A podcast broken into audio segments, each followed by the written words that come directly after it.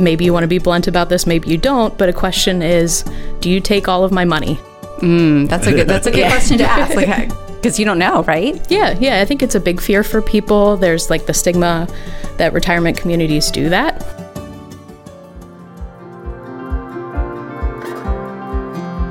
This is a show where we'll explore what it means to retire with purpose.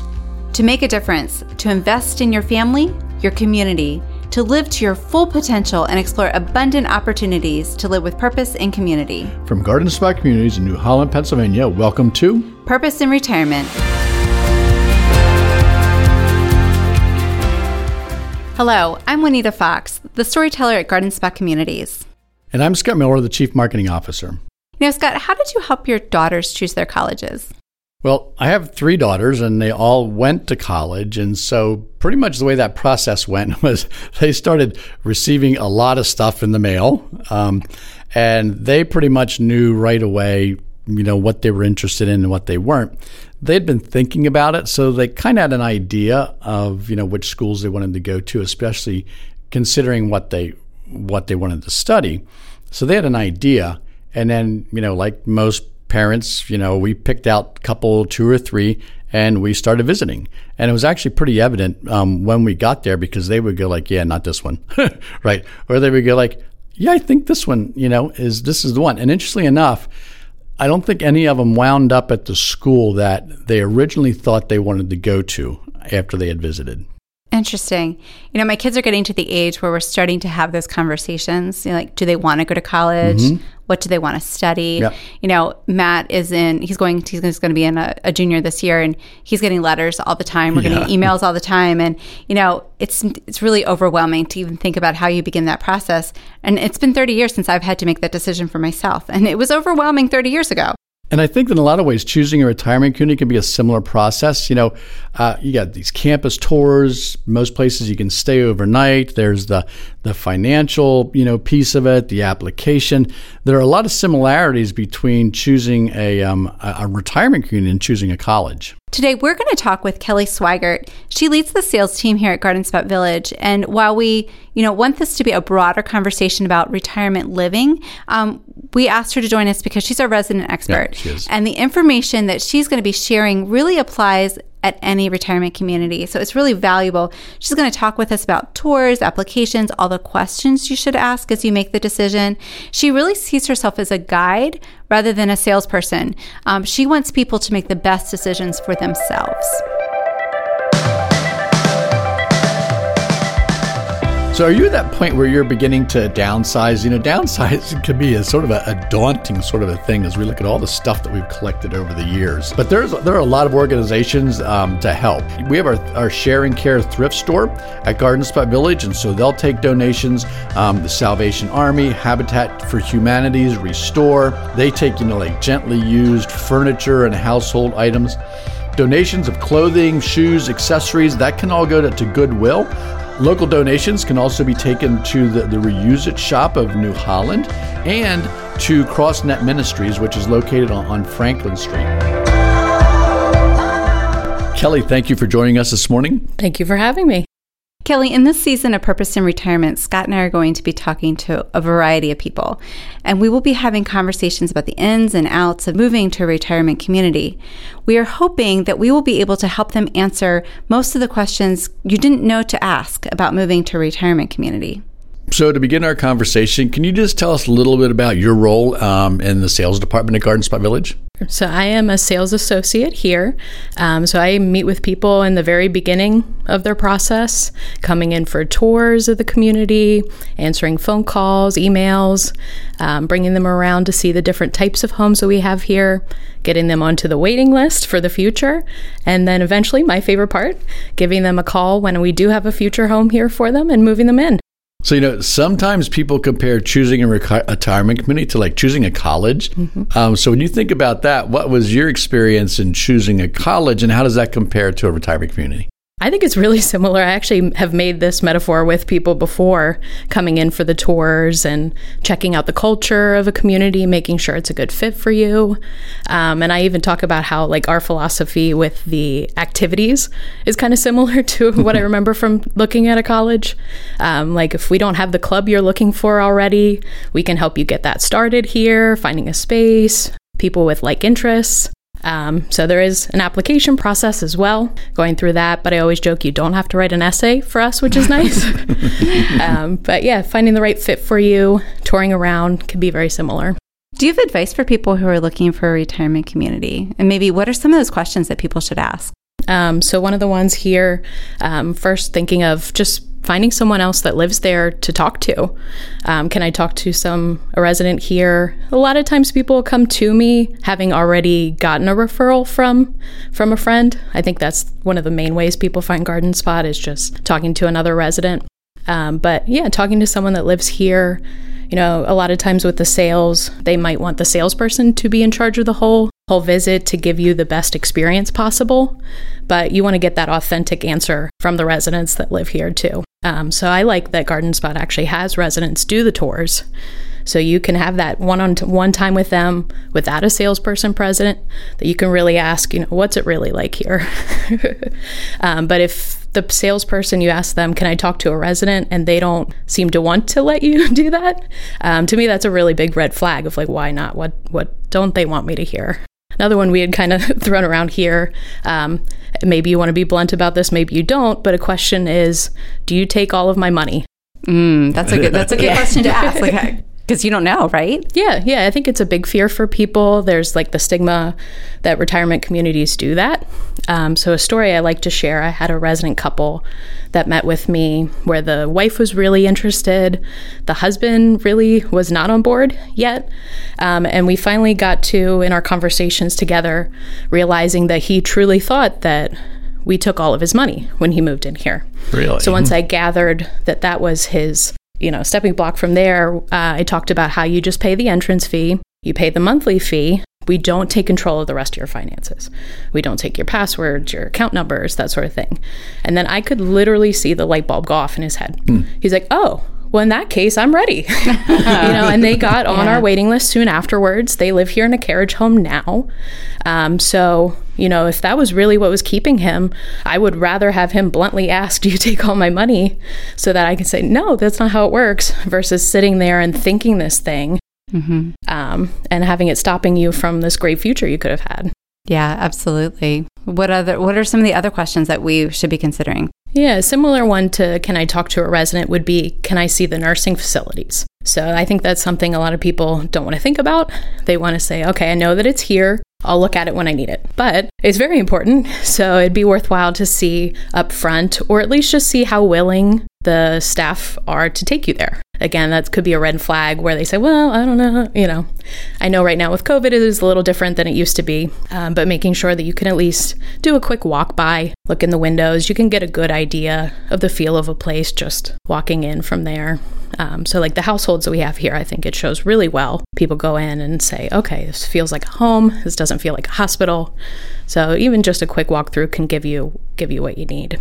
You know, it might be helpful to back up just a little bit and talk to us about, you know, what is a retirement community in general?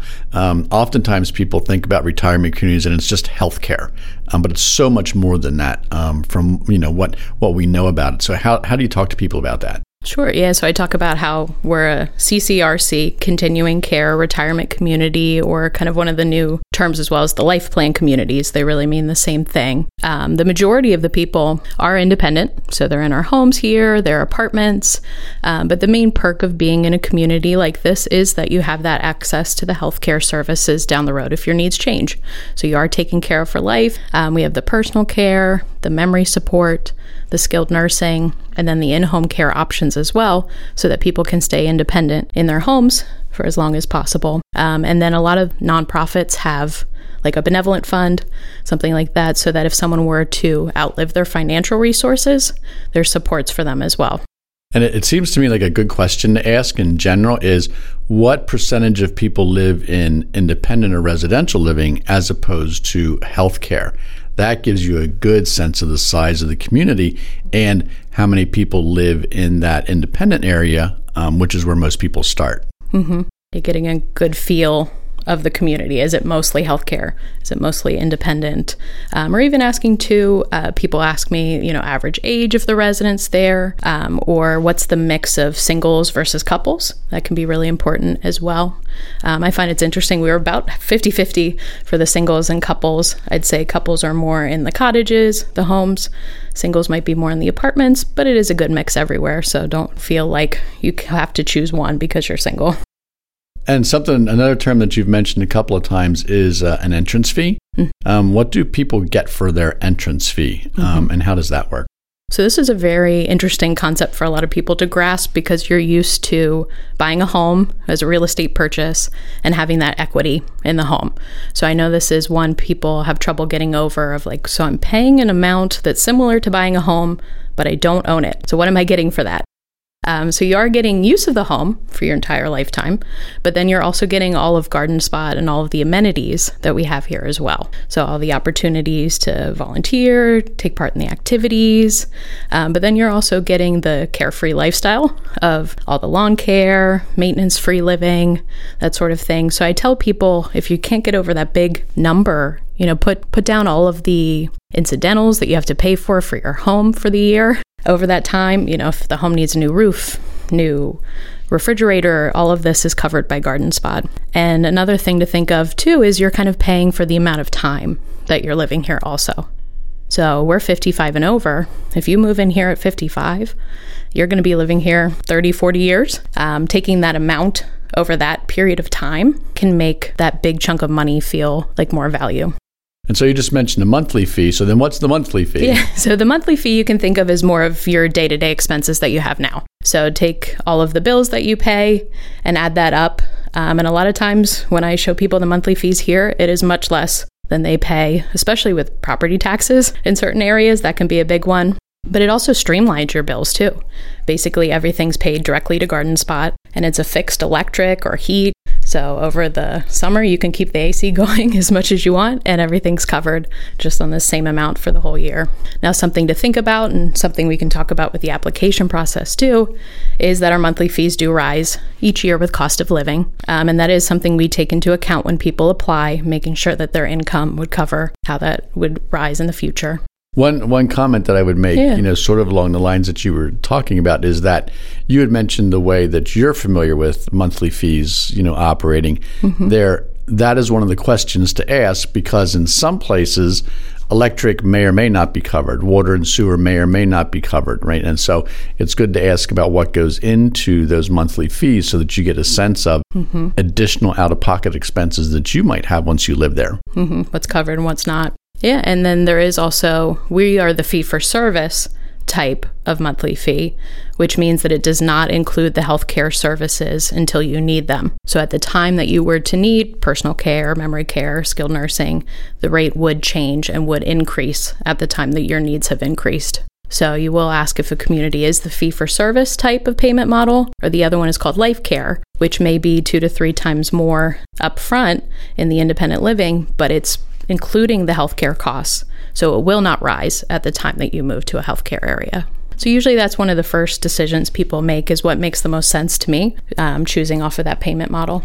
And I'll just express my bias here, which is why pay for something if you don't think you if you don't know if you're ever going to need it, right? Mm-hmm. And so I'm obviously biased towards the fee for service. Um, however, many many people do choose the life care because there's a security in that, right? Mm-hmm. Um, you know that you know that you don't have any additional expenses over the course of time, right? Mm-hmm. So let's say I'm I've visited a number of retirement communities. You know, I'm ready to put in my application a couple different places. What does that process look like? What can I expect? Um, so our paper application has about I think six pages to it. I've heard some say that there's a thicker stack other places. Um, so uh, you'd fill out, you know, about yourself, contact information, your hobbies, that sort of thing. But then we do a deep dive into your finances. So it's it's pretty much broken down. You know, what's the value of your current home? Do you have any rental properties, 401ks, that sort of thing? So it's easy enough to to follow. Um, it is interesting sometimes where people haven't really sat down and put together all of their assets into one place. So it can be really eye opening to have it all there. Um, so we do kind of run it through this model that we have based off of someone's finances because we have this benevolent fund that we offer to people if they were to run out of money in the future. So we want to make sure we're good stewards of that fund and looking into people's finances, making sure they wouldn't be high risk of needing supplemented income for a long period of time. So we look into someone's age, how long they may be living in the community. We look into the entrance fee of the home of their choosing you know, someone that's interested in a studio would need less to qualify than someone that's looking for our biggest 2,800 square foot home. So that's the nice thing is that there is something for everybody, every price range. I have people that ask me a lot for like a lump sum of like, what's a good number that I should have in my assets to qualify? And I'm always so hesitant to give them a number because I don't want someone to think that they couldn't have qualified when they really could have. Um, so we look into their age, we look into the uh, monthly income that they have, making sure that they can afford the increases that we might have in the future, but also that they have money above and beyond our monthly fee to pay for groceries or you know healthcare expenses or going on vacation. Um, so there's a lot of factors there, and I can sit down with people afterwards and actually look at the report. So we spend it down to kind of a bottom dollar at the end of someone's life, how much money we may think they have left. Um, so that can be a good decision making factor if you're between should I go for a bigger home? How does that change my bottom line? Um, versus maybe I want to spend a lot of time traveling and I'd rather have this more cost effective home so that I'd have a better income for my other expenses.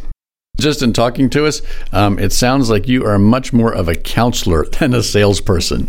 yeah, I definitely feel feel that way. You know, getting to know people and their situations here. Yeah, finding the best fit for them, what they want to do with their retirement years. Mm-hmm. Yeah, so you sort of guide them through it. Mm-hmm. You know, another question that comes in with the application process is: so how long does this generally take? Um, you know, how how quick could it be? How long might it take? I usually tell people like a, a week or two before they'd hear back. Um, so all of our applications are approved by our sales manager, um, by our chief marketing director here, um, our CEO, and CFO. So it does make the rounds through. And then um, you will receive an acceptance letter in the mail, which does remind me of that college moment of I'm a future resident now. Um, so, and actually, our process is a little different. So, be asking too about does the application automatically put me onto a waiting list? How does that work? Because um, for ours, is this just kind of a pre approval? You're a future resident, you start to get invited to events and things we have going on the campus to get you more acclimated, ready to move in the future. But we do have a second step. Um, so if they're ready to get on the waiting list right away, I recommend as soon as you get your letter, give me a call and we can start our next part of the process. It's really driven by me, like how quickly. So if I can, exactly. I get that acceptance letter, and if I'm ready to move immediately, I can reach out and do the next step. Or if I'm not quite sure that it's something I want to do right away, I can take some time to think about it and get to know the community a little better. Exactly. Okay. Yeah. So that is a question I get often too. You know, is there any benefit of applying when I'm not ready to move for 10 years? To me, I think it makes sense to apply early so that one, you know that you're approved. I'd hate for someone to have this plan in their head I'm going to move to so and so place. They've been planning on that for 10 years. They finally apply when they're ready, only to find out it wasn't a good fit. Um, and our future residents, too, we do a lot of informational sessions. So, helping you get ready for those next steps things about downsizing, estate planning, moving, all of that information um, so then you also get those invites to everything that's here on the campus. So you can really start to meet friends early. You can start to learn your way around. You know, such a big place here. I always recommend starting like a volunteer opportunity, even if it's one day a month, something like that. You can really learn your way around. It helps to be here ahead of time and get yourself prepared for next steps. And I think just as a final comment, we were talking about that. I know from some of the research that, that we do that the average length of time, typically for someone who is ready to move or thinking about a retirement community, is about three years. That is in from an industry average. That's the number that I've heard. Um, just observing what happens for some people, they make the decision, and three months later, they live in a retirement community. Other people, they start looking around, and eight or nine years later, they start that process. So it's really as Juanita set up to you, correct? Yeah, and it's interesting too with like our radar screen um, and the timing that we have for our wait lists. You do kind of have to make the decision before you're ready, which is kind of tough. Um, people wait until till they're ready to move tomorrow, then then turn around to say, oh, it's going to be a few years wait. So it is something you have to plan ahead for. A lot of the communities, a lot of the good communities, do have quite a few years wait. So that is something. Start looking. It's never too early.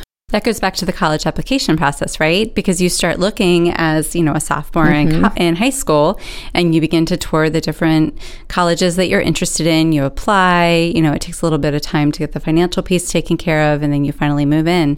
So colleges offer orientation. What happens at a retirement community? Is there a similar process for onboarding new residents? Yeah. Um, and even say before you move in as a resident, we have the option to do a trial stay. So that kind of reminds me of my college orientation where you come and you stay in the dorm for a night or two. Um, so we do have a guest apartment. It's a fully furnished studio apartment that you could stay in. Um, we offer a free night and some free meals, or people can pay the guest room fee to stay for a week, a long weekend. So I think that's really helpful for people to get a feel of what day to day the life is like on the community. So I always recommend that for people who are on the fence, especially maybe about an apartment. Um, they've maybe never lived in an apartment or when they were just starting out in their married life. Um, so getting feel of what it's like to just everything's right here outside your door, which is really nice. Um, so, yeah, trying that out. But then also, after you're moving in, we have some orientations with you. We have our village life orientation, which is run by our activities department and our social workers. So, starting to get you involved with all the different opportunities that we have here on campus. We have you set up with a village greeter, which is one of your neighbors that'll call or stop by, say, Hey, I'm just down here. If you have any questions, feel free anytime. Um, so, trying to get that right balance of you're still moving in and we want to make sure you have time, but also feeling welcome and having opportunities here. And that would be true across the board for other retirement communities too, that they might have some kind of orientation process. Yeah, because it can be a big, big life change, you know, moving from your your home into a community like this. So the good communities would have a an orientation process instead of just here you are. Right. Yeah. Okay, so that's another good question to ask. Is there is there a process for me when yeah, I when I finally like get here? When I move in, mm-hmm. that is interesting. Not many people ask that. They ask me everything leading up to moving in, but not as much like once I'm here. There was a just to toss in a, another comment here. There was a focus group that was done a bunch of years ago with residents after they had moved in, and the question that was asked of them was, "What do you what do you wish you would have asked before you moved here?" Mm-hmm and somebody spoke up and said, you know, it's really good to ask about the leadership team to find out what the leadership team is like. Like, eh, you know, do you want do you want to be able to, you know, go and talk to the CEO? Um, mm-hmm. Is that important to you? And is that is that something that can be done? Or, you know, do you never see the executive team? Um, and and so just finding out what what that leadership is like they said was very, very important. They hadn't thought about it, mm-hmm. um, but they discovered that it is really important, um, something to ask about. Mm-hmm. And I think that's something unique about Garden Spot here, too, is just the amount of opportunities you have to be face to face with the leadership team. The town meeting that we have each month, where each department keeps everyone caught up on everything going on. We have the coffee and conversation twice a month, um, where it is the upper management there. You can ask them anything you want. um, and even just the open door policy in general here, I think, is pretty unique.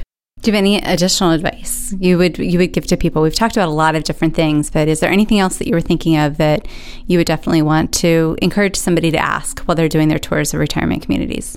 and even just saying, you know, what should I be asking? Um, so I have a lot that that'll ask that as well, and I try to fill in. You know, I usually get similar questions in similar parts of what I'm talking to with people. So if they don't ask me the question, I say, usually people ask me this here. So I want to make sure I cover those bases with them. But again, not everybody might be thinking of that. So yeah, just asking what what have I missed? What what are what do other people ask at this point that I'm not asking you? Well, very good. Thank you for joining us today. Yeah, thanks.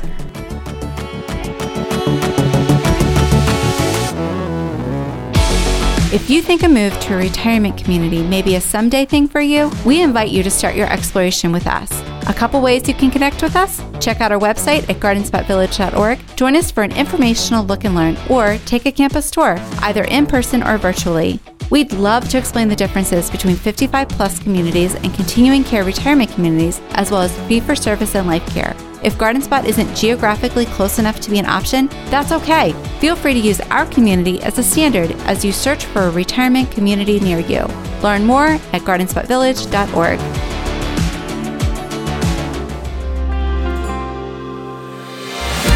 Kelly answered some great questions I would have never thought to ask or actually would have been embarrassed to ask. Mm, yeah. You know, especially that question about finances. It mm-hmm. is a huge myth that you have to hand over all of your finances when you move to a retirement community. It is. Um, well, we summarized the five main ideas from our conversation with Kelly in a PDF. The PDF is entitled Five Ways Choosing a Retirement Community is Like Choosing a College, and the link is in the podcast description. So, those five ways are number one, campus tours, number two, talking with the residents, Three, exploring ways to get involved. Four, finding the right fit. And five, waiting for your acceptance letter. Before we go, let's not forget our giveaway.